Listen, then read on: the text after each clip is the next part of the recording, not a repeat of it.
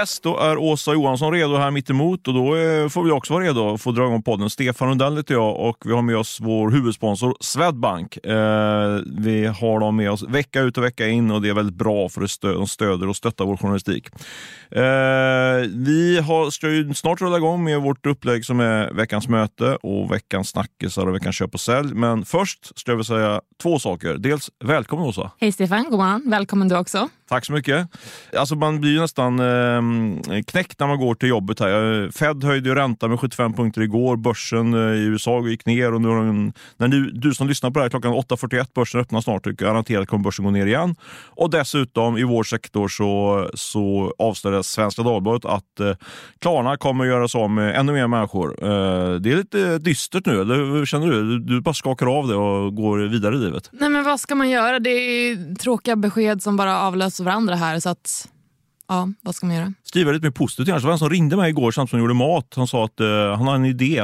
Nu ska kolla den på det. Vad tycker du om den? Han sa, uh, gammal journalist var det. Lyft fram, vi bättre lyft fram lite positiva grejer nu. Liksom. Inte lyfta, liksom, det blir så mycket negativt nu. Ni borde vara en motkraft i, i ja, det men Det är klart den personen säger det, för då säger den åh, jag har en idé på vad ni kan skriva. Ni kan skriva om mig. Gratis PR. Way. Jag väntar faktiskt på det, men han kom aldrig med det. Nej, han tyckte bara som allmän synpunkt. Jag, jag vet inte, vad tycker du? Kan man göra så? Tänka så? Men ska vi bara skriva positivt. Nej, inte bara. Vi ska reflektera verkligheten som den är. Fast det är också väldigt så filosofiskt, för verkligheten är väl hur man ser den genom sina egna ögon. Så är man en jättepositiv lirare så är väl världen lite gladare. Ja men absolut. Jag tycker nog ändå att man, precis som du säger, man kan vara, kan vara antingen kan man vara en, som jag sa på redaktionen här för några dagar sedan, antingen kan man vara en Henrik Mitterman eller en Rickard Bråse. Rickard Bråse har mycket tråkigare på, på jobbet än Henrik Mitterman på Dagens Industri som och vem, alltid är positiv. Och vem är du av de två? Nej, jag lutar nog mer åt Henrik Mitterman-spåret, tror jag i alla fall. Jag vet inte. ja, både och. Alltså, både och. Sen är det rätt kul också att skriva när det, när, faktiskt, det låter ju hemskt, men det är spännande att skriva när det händer, händer saker som inte är helt positivt. Liksom. Det är, jag menar, nytt sparpay på Klarna, det är ju jättetrist för de som drabbas, men det är dramatik och spänning, spänning på det sättet. Ja, det blir puls i nyhetsvärlden. Verkligen. Klart. På tal om puls, ja. ska vi dra igång? helt rätt. Vi rullar in vårt första segment som är veckans möte och jag tänkte jag skulle börja då faktiskt. Jag... Shoot! har haft ett möte med Per Svärdson. Oh, Apoteamannen. Ja, absolut, och grundar också Adlibris. En, och kall, han kallar sig också för e-handelns Zlatan Ibrahimovic. Lite oklart varför faktiskt. Väldigt Men han, är, han är en eh, riktigt tungviktare i e-handelssegmentet. Eh, jag snackade med honom här om dagen, i förrgår tror jag det var faktiskt. Eh, och det var lite kul. Jag, jag, jag, ringde honom i ett sammanhang och sen sa jag att ja, det är riktigt tjurigt för e-handel. Men då slog mm. jag mig på fingrarna. Du hade fel tyckte han. Ja, det är han, inte tjurigt för henne. Nej, precis. Han tände till där Per Svärdson. Jag tyckte det var intressant. För Per Svärdson har ju verkligen, skulle jag säga, en av topp tre i Sverige, bäst koll på e-handeln. Han har ju investerat i många e-handlare och förutom att han drivit upp två riktigt eh, framgångsrika e-handlare. Men vad jämför han med då? För det är ju helt klart dystrare än, än tidigare. Ja, men så är det. Men, nej, men hans, hans eh, take på det här var ju att eh, om man tittar på, om man lyfter blicken, kollar på och liksom makrotrenden som han uttryckte det, så är det ju så att vi kommer, och enligt Per Svärdson, det, och det håller jag nog med om, vi kommer ju e-handla mer och mer och mer och mer. Alltså det går åt, i den riktningen att det, det är en växande marknad, liksom e-handel. Eh, men nu har vi haft först coronan då e-handeln bara rusade mm. eh, och sen har vi haft någon form av eh, baksmälla från coronan när, mm. när eh, vi gått tillbaka butiker istället och e-handeln gått neråt.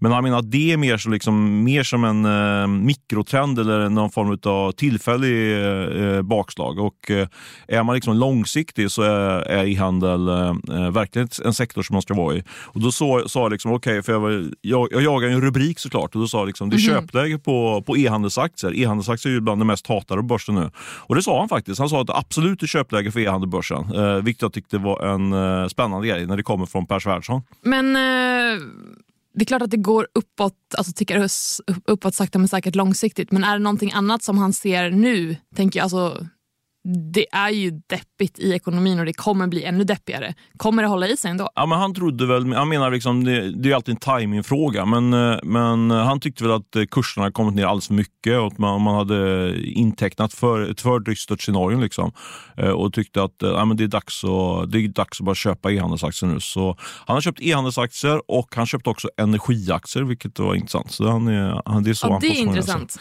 Så det var mitt möte. Vi ju hålla det rappt och kort ja. där, men det tycker jag var ändå ganska, en bra köpsignal för e-handelsaktier om man tror på Per Svärdson. Per Svärdson har ju historiskt sett varit en riktigt, riktigt eh, duktig entreprenör. Så, mm, så, så var mitt möte. Bra Ditt möte då? Ja, mitt möte är med en person som heter Henrik Bigelius. Han bygger eh, en sköld mot ansiktssmuts och rider på Draknäset-vågen. En sköld mot ansiktssmuts, alltså man ska inte bli smutsig i ansiktet kort sagt. eller? Exakt. Så, eh, han var då med i Draknäsets första avsnitt den här säsongen och kammade hem en miljon.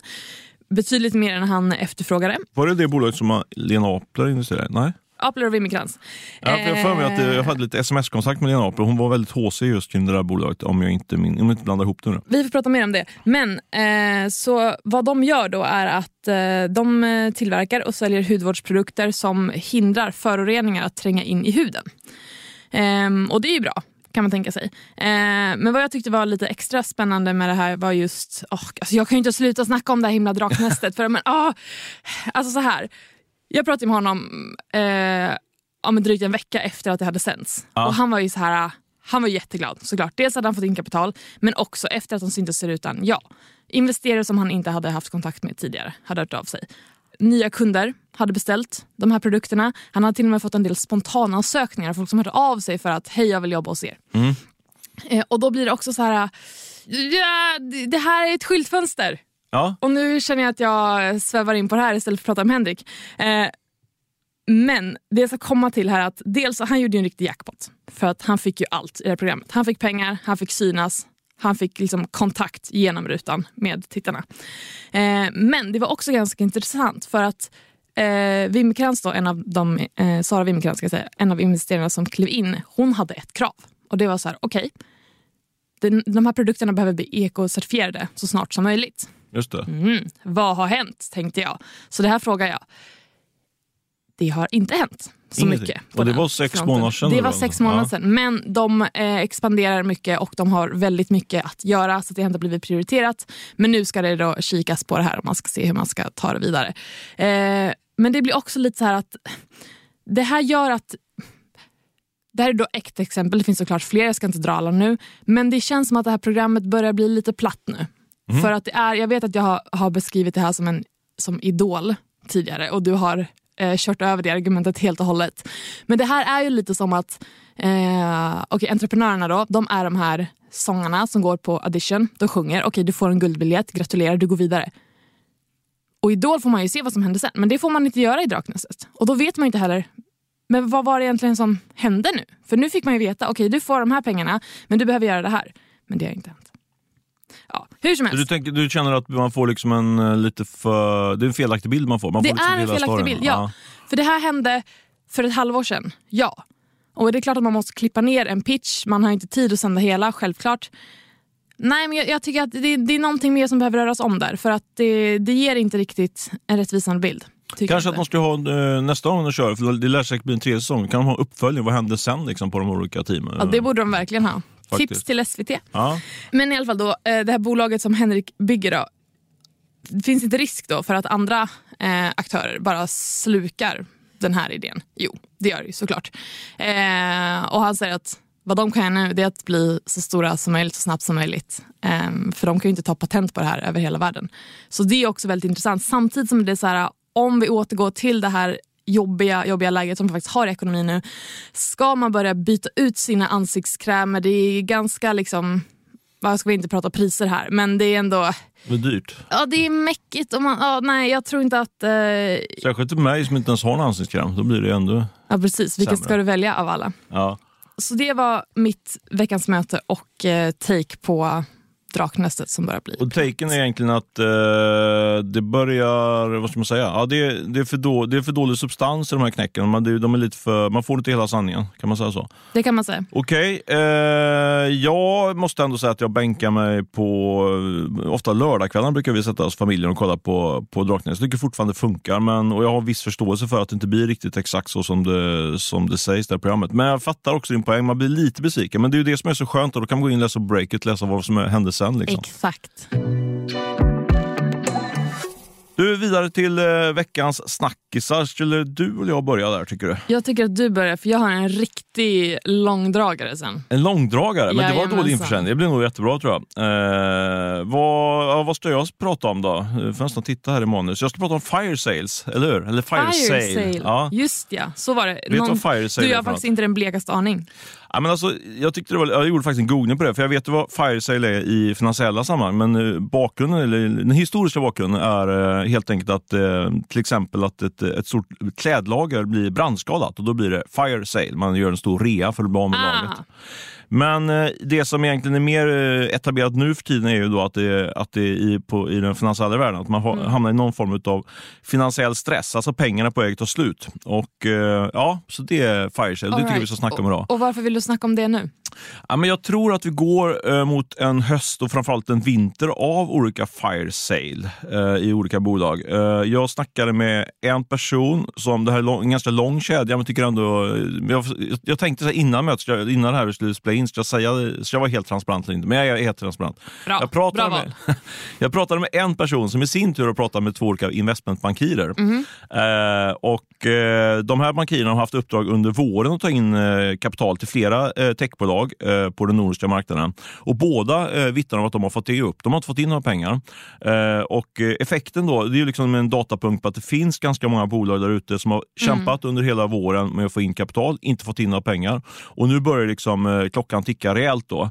Eh, vi är på väg in, in i en riktigt tung lågkonjunktur och uppenbarligen så sitter då de flesta investerarna på händerna. Mm.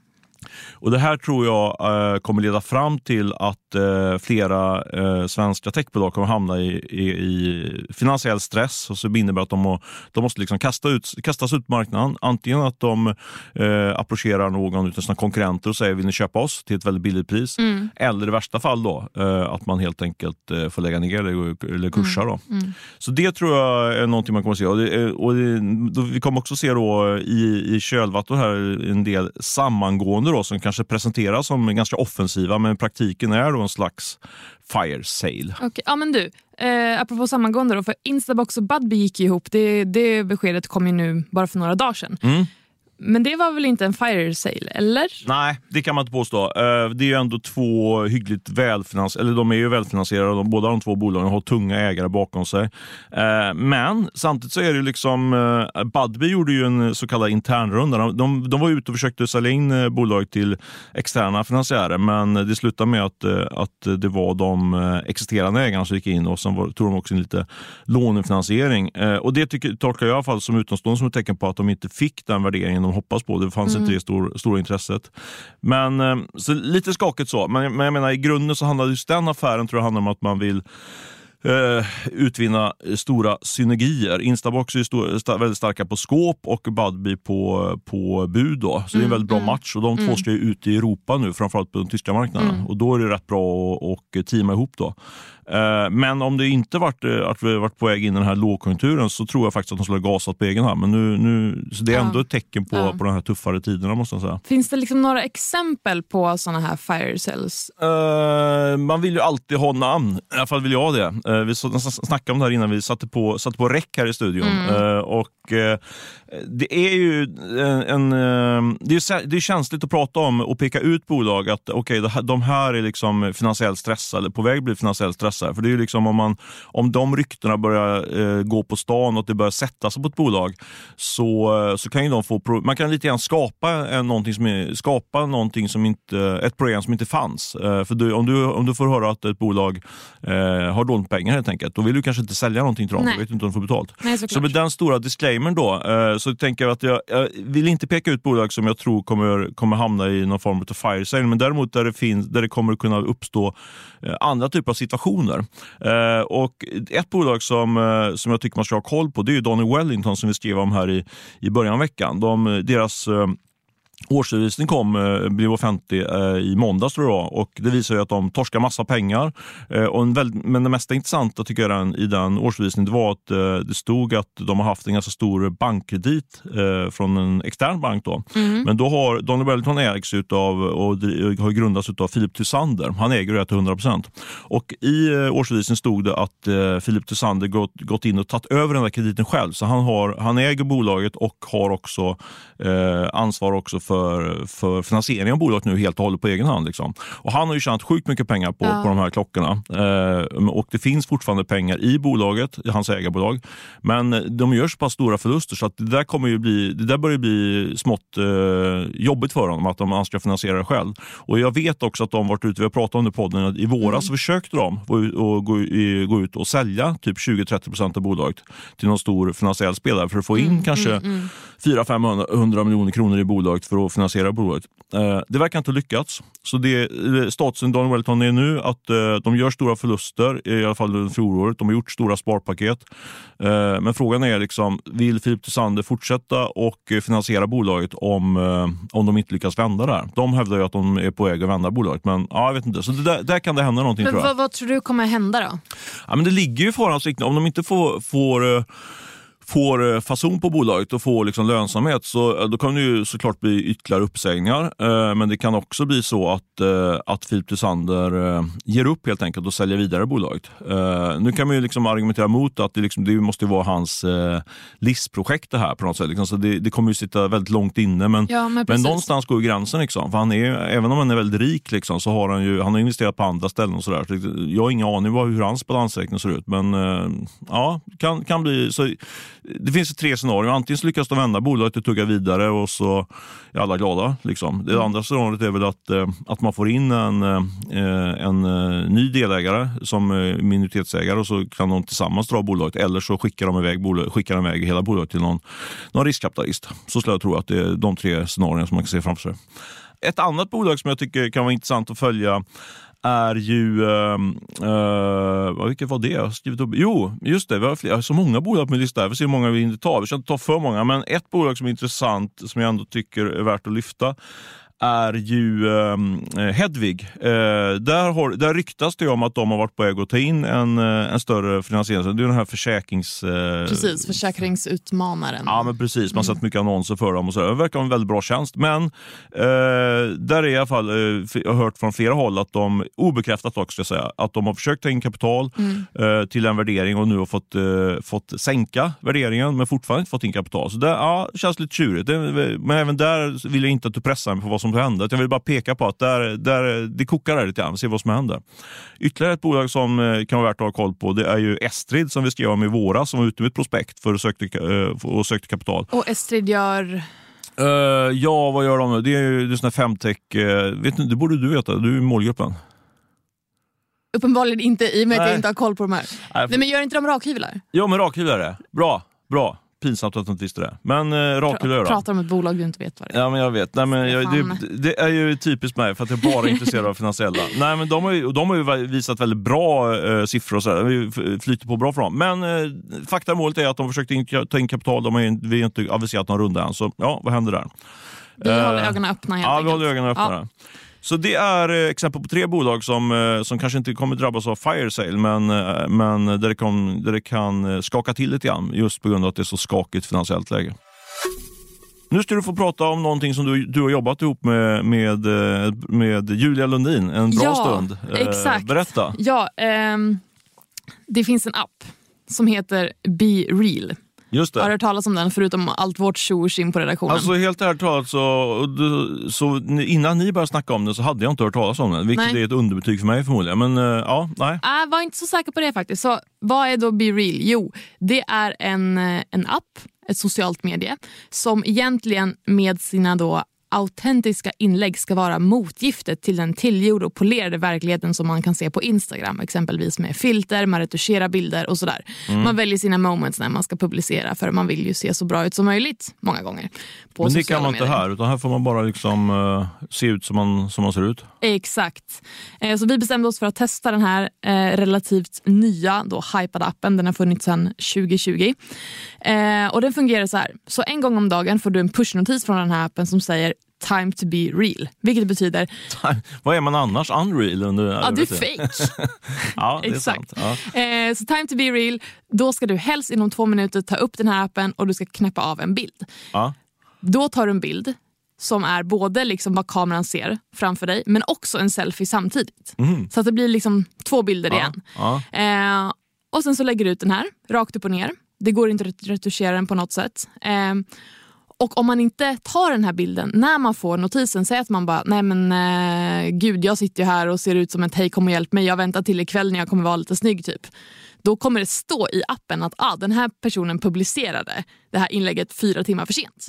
Men under de här det två, de här, vad sa du, två minuter har de på sig, vad sa du ungefär? Ja, eller du har ju längre tid på dig. Ja, men i, om man, för att inte straffas så att säga. det. Exakt. Men då kan man i alla fall ställa in lite grann. och Man, får, man kan zooma in. Man, det är inte så att det bara skjuter hej vilt de här bilderna utan man, man kan eh, ta in någonting som man vill verkligen dokumentera. Ja, men om du sitter exempelvis på redaktionen Mm. och skriver, vad, vad ska du. Visst, du kan ju... Ja, men då kan man ta upp och ta en bild på mig till exempel på andra sidan bordet. Exakt. liksom. Ja. exakt. Ja, så, med så det kan man göra. Ja. Så då är det alltså poängen att du ska vara äkta här. Mm. Och det kan ju låta bra till en början. Men vad är det då som händer? Jo, när man scrollar i ett sånt här be real-flöde då. Eh, och det kan tilläggas också att antingen så kan man endast se eh, alltså sina egna vänner eller så kan man gå på liksom ett flöde där det är massa olika användare, som, alltså random människor som använder den här appen. Och vad är det då man ser när man scrollar i det här flödet? Du ser toalettgolv, du ser tunnelbana, du ser tedrickande och en himla massa tangentbord och kontorslandskap. Du ser liksom det väldigt vardagliga livet. Inte så kul kanske? Eller Det är inte så kul. Det är verkligen inte det. Och vi har svängt så otroligt mycket i vad vi tycker och tror om det här. Ja. Eh, för inte minst så är ni har kört det här i vadå, två, tre veckor nu? Eller vad är det? Ja, ish, inte heltid. Nej. Men vi har testat ett tag i alla fall. Eh, men alltså, ganska snabbt så fick man en känsla av stress, att man är lite förföljd och att man ska dikteras av en app som ska säga när man ska vara på sociala medier. Vad är det här? Funkar ej. Hur som helst, vi har pratat med eh, Dels har vi pratat med techinvesterare, eh, Louise Sammet och Lena Apler. Eh, vi har också varit i kontakt med Polismyndigheten och flera proffs inom sociala medier för att försöka förstå har den här appen någon framtid eller går den upp som en sol och ner som pannkaka? Och vad är din dom då? Och framförallt måste vi få in också innan dom, domen kommer. Alltså hur tjänar de pengar? Vad är, vad är, liksom, vad är affärsidén? Ja, exakt. Det här är jätteintressant. För det finns inga annonser. Den är gratis. Vart kommer pengarna ifrån? Mm. Sannolikt så har de inga intäkter. Och då är frågetecknen kring affärsmodellen, hur ska de göra? Om vi tittar på Facebook så var det gratis, utan annonser till en början. Men nu kryllar det ju med annonser där, exempelvis. Men den här appen kan dock leva på riskkapital ganska länge innan den får in tillräckligt med användare för att då exempelvis, jag vet inte vad tanken är, kanske vill man sälja appen till Meta. För både Me- eller Instagram och TikTok börjar ju göra egna liksom, versioner av den här tekniken. Så de kopierar lite grann vad Be Real gör. Okej. Så Ja. uppenbarligen ser de här stora jättarna att det finns ett värde i Be Real. Eh, men då är det inte tekniken man vill åt utan det är självklart användarna för det är de som har ett värde. Men vad som är intressant också är att det var länge sedan en ny storspelare bröt igenom bruset inom sociala medier. Facebook grundades för nästan 20 år sedan. Instagram 2010, Snapchat runt 2011 och TikTok 2016. Investerar, letar och längtar nu, tror jag, efter det nya heta. Vad kommer särskilt då unga gilla? Vad ska man investera i? Och vad är din dom då? Be real, är det nya, är det, det nya nya? Jag tycker att det är tråkigt. Jag vill inte ha den här appen. Nej, men det, det, känns, det känns helt meningslöst egentligen. Eh, och vår dom då, för att komma till det, är Ja. att alla har ett tråkigt liv på bil, real. För att när man sitter, men det är så här, du kan vara världens mest intressanta person. Men också du som världens mest intressanta person gör ganska triviala saker. Ingen bryr sig om din brödrost eller tedrickande. Eller ut och hämta tidningen. Right? Helt rätt. Helt rätt. Men jag tänkte, när ni pratade om det här, för till att börja med, och, och liksom just det här med vad, vad är det för mening med att skicka liksom helt random bilder till varandra och sådär. Då slog det mig direkt att eh, det, det är alltså anekdotiskt då, men jag relaterar till mina barn. De har, det, alltså det är ju verkligen, finns verkligen ett beteende mellan, bland ungdomar idag att man skickar, att, jag vet inte om vad de kallar de kallar det för dagar. Att man, skickar till, man har jättemånga kompisar som har bara skickar en bild till varandra varje dag. Så att man har liksom en, en här strike liksom på Ja. Snapchat. Eh, och de är ju väldigt eh, tråkiga ofta de bilderna. För jag övertittar, jag tittar över, över axeln på dem. Ibland, Vad är det liksom sådär. Eh, men de gör det på något sätt. Men samtidigt kan man säga att det finns ju redan där. Så det, varför ska man ha det Precis, på? så Be Real fyller liksom ingen funktion. Och det här att man ska vara äkta, ja men skit i filter på Instagram så är det lite mer äkta. Mm, Liksom, det funkar ju också, du behöver inte en särskild app för det. Men det här som du säger, dina barn då exempelvis, de kanske är en perfekt målgrupp för Be Real. För det kan ju vara som så att jag och flera andra tycker att nej men vad är det här för app? Och det har jag hört från många också som bara installerar den, har den en dag så bara nej men det här var ju ett hittepå typ. Men vi kan ju också vara, eller vara, vara liksom fel målgrupp. Det kan ju finnas andra som är jätteintresserade och de kan vara jättemånga. Men, men vad, vad säger er, er research då? Om vi liksom sätter på oss lite mer de här ekonomijournalistglasögonen. Liksom. Vad, finns det några siffror, användarsiffror? Eller liksom, för jag vet att du gått in i riskkapital. Det är fransk den här appen, visst är det så? Mm, exakt, den är fransk. De har tagit, tagit in omkring 30 eh, miljoner dollar i riskkapital. Eh, det finns siffror på hur många gånger den här appen laddats ner såklart. Men enligt de bedömarna vi har pratat om så spelar det ingen roll. För du kan ladda ner en app och inte använda den alls. Så det som spelar roll är hur användarna använder och hur ofta helt enkelt. Och den informationen har bara bolaget BeReal som inte vill prata med oss. De säger att de inte pratar med media just nu, vilket också är intressant. Ja, men ni har sökt dem i alla fall. Ni, har Ja, haft klart. form av- Ja, ja. ni fick en kontakt med dem i alla fall. Men om man tittar då på, på liksom, visst 30 miljoner dollar, det är inte jättemycket Jo, i riskkapital tycker inte jag. Nej, okej. Inte för en sån här satsning Du alla redan blivit fall. skadad här på 30 miljoner dollar, ja, men det är ändå lite pengar. Men jag håller med. Det, det beror på, eller, ja, nej, jag håller inte med. Det är mycket pengar. Men i, i förhållande med Facebook och, Ja, och gänget så är det exakt. inga pengar alls. Liksom. Men då är det så här, okej. bedömarna säger att det är brutala risker. Du kan ju lätt förlora allt det här för det här är det här är jättesvårt helt enkelt. Men gör du mängder av sådana här investeringar och en av dem blir framgångsrik så har du lyckats för uppsidan är enorm på den här marknaden. Om du bara tittar på de tidiga investerarna som gick in i Facebook tidigt, ja, de fick tillbaka 4 000 gånger sin investering. Och sen när de köpte, nu ska vi se, det är alltid så pinsamt, jag glömmer aldrig. Men visst är det, Facebook äger väl, eller Meta äger väl eh, Instagram om jag inte minns Ja. Meta äger Facebook. Och jag vet ju hur galet jag tyckte det var. Galet, galet, galet när jag hörde att de köpte Instagram för en miljard dollar. Och Det är Mm. ju typ den bästa affären som gjorts i techvärlden. Liksom. Så det där ja, återstår att se. Men eh, det där kommer man kunna läsa mer om på, på sajten. Det ser jag fram emot. Det blir lite, så här, lite eh, inifrån. Man får, får ta del av era bilder och era erfarenheter och, men också den eh, affärsmässiga twisten på det, eller hur? Jajamensan, vi grottar ner oss ordentligt i det här. Eh, och Det har varit jättekul, lite frustrerande stundvis men eh, ja, väldigt, väldigt utbildande. Tycker jag. Ja, väldigt roligt. Så Ja, jag ser fram emot att läsa om det. Kommer i helgen va? Det kommer i helgen, så in och läs på breakit.se. Helgen är räddad. Helgen är räddad och ni som lyssnar, hör jättegärna av er. Använder ni den här appen? Tycker ni att den har en framtid? Är vi helt ute och cyklar så säg det.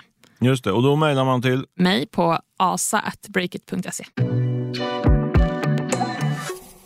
Nu går vi in till eh, det tredje och sista segmentet som är veckans köp och sälj. Och du Yes. Åsa har veckans köp på inga mindre än Mattias Lindberg och Erik Karlstedt.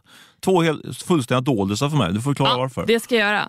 Så de här har ett eh, bolag som gör exakt noll marknadsföring. De har ingen vd och de har knappt någon strategi har jag hört. Mhm. Men ändå går bolaget som tåget för tydligen så är ju timing allt. Det vet vi redan om. Eh, och vad är det då de säljer? Jo, hemleverans för ved. När Sverige står inför den största energikrisen på den här si- sidan av sekelskiftet. Eh, Vedgiganten heter det här bolaget. Och, eh, Vedgigant, det var ett bra namn. Ja, visst. Har vi några siffror? Vad, vad innebär det liksom, att de säljer? Hur mycket säljer de? Ja, alltså, eh, de har haft fyra gånger fler beställningar i augusti 2022 jämfört med augusti 2021. Och Mm. det säger ju någonting. Eh, fler siffror tänker jag inte grotta i utan det får man gå in och läsa på breakit.se. Just det. Ehm, Fast jag vet när vi eldade med ved, då var det, kom det någon från eh, Värmland och levererade. Det, var, det kändes väldigt eh, analogt och bra, men det finns tydligen en... Kommer man eh, från Värmland, det är ju en bit Ja, man hade någon, han eh, hämtade veden där och sen så åkte han runt i Stockholm och lämnade, lämnade ut veden. Mm, det var du mycket, mycket billigare än att köpa på macken i alla fall. Bra! Upplägg. Då vet vi det. Reseklubben antecknar. Så, Ja, exakt. Ja, så min veckans köpare alltså eh, Mattias Lindberg och Erik eh, Karlstedt som driver det här. Ja. Eh, ja, okej. Vidare till din veckans köp, Stefan. Och om jag tjuvkikar här så har du sett köp på dig själv. Ja, Stefan Rundell är veckans köp. Jag känner att jag har satt mig själv på sälj så många gånger nu så jag måste väga upp det där. Eh, jag, Berätta, vad har du gjort? Ja, men jag har ju grottat ner mig i eh, en väldigt het marknad just nu eh, när, när det är tufft att få in riskkapital. Jag har grottat in mig i eh, lånemarknaden. Eh, och jag tycker faktiskt att, eh, kanske inte köp på mig, men köp på den, på den nischen på den finansmarknaden nu. Så, och jag tycker att det är väldigt relevant att vi, att vi gör ett stort tema på det. Jag har tittat på helt helt enkelt hur, hur det går till att få lån eh, om man är ett eh, tillväxtbolag. Tidigare har det varit mycket fokus på riskkapital men nu finns det eh, en stor och växande möjlighet för, för entreprenörer att eh, låna pengar eh, istället för att ta in kapital. Så jag tycker faktiskt att man ska in och läsa det. Jag, känner, jag brinner själv, jag känner att det här är ett område som, eh, som vi, eller, vi kommer att göra mer på det. Eh, vi skriver jättemycket om bolaget X och Y som får in eh, riskkapital, men jag tycker vi ska börja skriva om eh, Z och Å bolagen ZÅ som får in eh, stora lån. Eh, Ja, och även helt framförallt då fokus på liksom, vad, vad kostar det, hur, hur gör man, eh, vad är riskerna och sådär. Så det ligger en stor eh, kartläggning på, på breaket ute just nu som ni gärna får spana in och jag har faktiskt redan bokat in fem möten med eh, olika långivare. Inte för att jag själv ska låna pengar utan för att jag ska lära mig ännu mer om marknaden. Så, Snyggt! ja, jag räknar med att eh, skriva mer om detta. Mm, Det ser vi fram emot. Och den här eh, kartläggningen ligger på break.se. Precis, och det krävs ju eftersom det är en, eh, en, eh, mycket jobb bakom så är det såklart en premiumartikel. Och skulle det vara så, jag, jag tror inte det finns någon som lyssnar på den här podden som inte har premiumabonnemang, men om det är så att ni inte har det, då tycker jag att ni ska dra ett mejl till mig på stefan.breakit.se så kan jag fixa en så här en, eh, pre, vad ska man säga, en startpremierabatt på 40% faktiskt. Oj, oj, oj, vilket erbjudande. Ja, det är det faktiskt. Jag hatar de här eh, lite grann att man ska rapportera bort en massa grejer, för det är så bra material. Och de som är trogna premiumprenumeranter vill man ju egentligen inte att de ska känna att fick jag betala mer än andra. Men det här är bara en eh, i, start, i starten. Sen så får man betala lika mycket som alla andra. Ja, fair enough. Yes, stefanatbreakit.se. Då är det dags för din sälj, Åsa. Desenio, Stronger, CDON och Naked. Det var fyra säljare på en, en, eh, en, eh, på en gång. Va, berätta. Ja. Först fråga till dig. Vad har de här fyra gemensamt? Desenio, Stronger, CDON och Naked. Ja, det låter ju oroväckande att det är e-handlare. Det är e-handlare. Apropå Svärdsson här i början, men du går Exakt. till attack mot Svärdsson Jag går också. till attack mot Svärdsson. Ja. Eh, pessimistiska vindar fortsätter att blåsa inom den svenska handeln i september. Ehm, och Det visar en ny undersökning från Svensk Handel.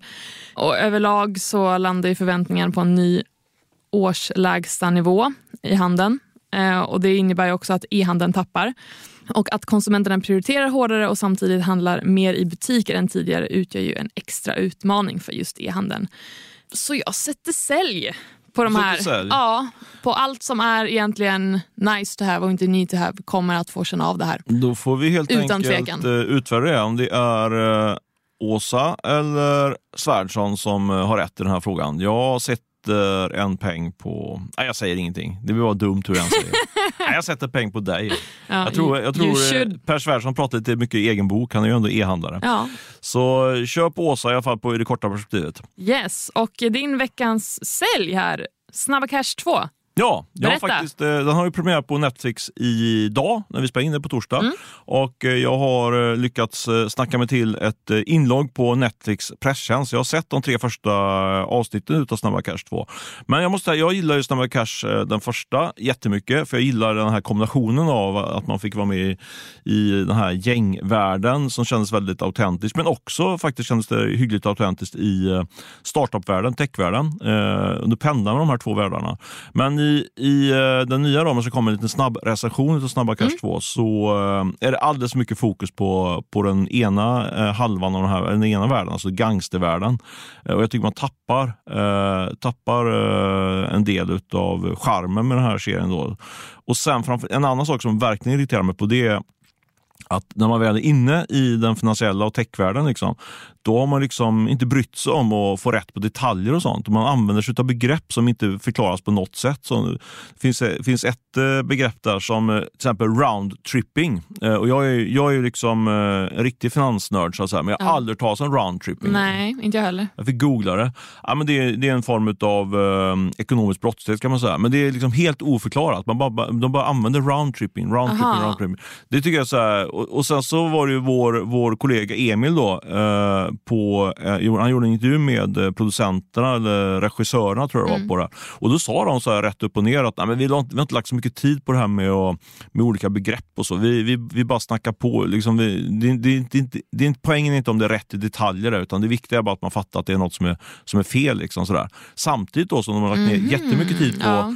på att hitta, eh, kasta liksom, skådespelare som har verkligen Ja, rötter i, ja. i orten rapporten och, Ja. och har, liksom, där, är, där ska det vara rätt i alla detaljer hur de pratar och så. Liksom. Men däremot när man går in i, i tech och finansvärlden, ja, då bryr man sig inte mycket. Och det tycker jag är lite, så här, lite det är hårda ord, men lite så här förakt mot, eh, mot oss eh, eh, tittare och sådär. Så jag säger, nej men jag tröttnar på det här. Jag, tycker- jag tycker nästan man kan hoppa Snabba Cash 2. Oj, hoppa den helt och hållet. Titta på Finns något en annat att jag tittar klart på den ändå, men, nej, men jag tycker att den eh, inte... Det är stor sälj på Snabba Cash 2, Stor tyvärr. sälj på Snabba Cash. Ja. Men då så, ska vi eh, säga någonting mer om det eller ska vi börja runda av? Nej, men jag tycker att vi bara boom, bang, crash stänger av här nu och säger att eh, vi hörs nästa vecka. Eh, och kul att ni har lyssnat. Kul att ni har lyssnat. Hej då! Hej då!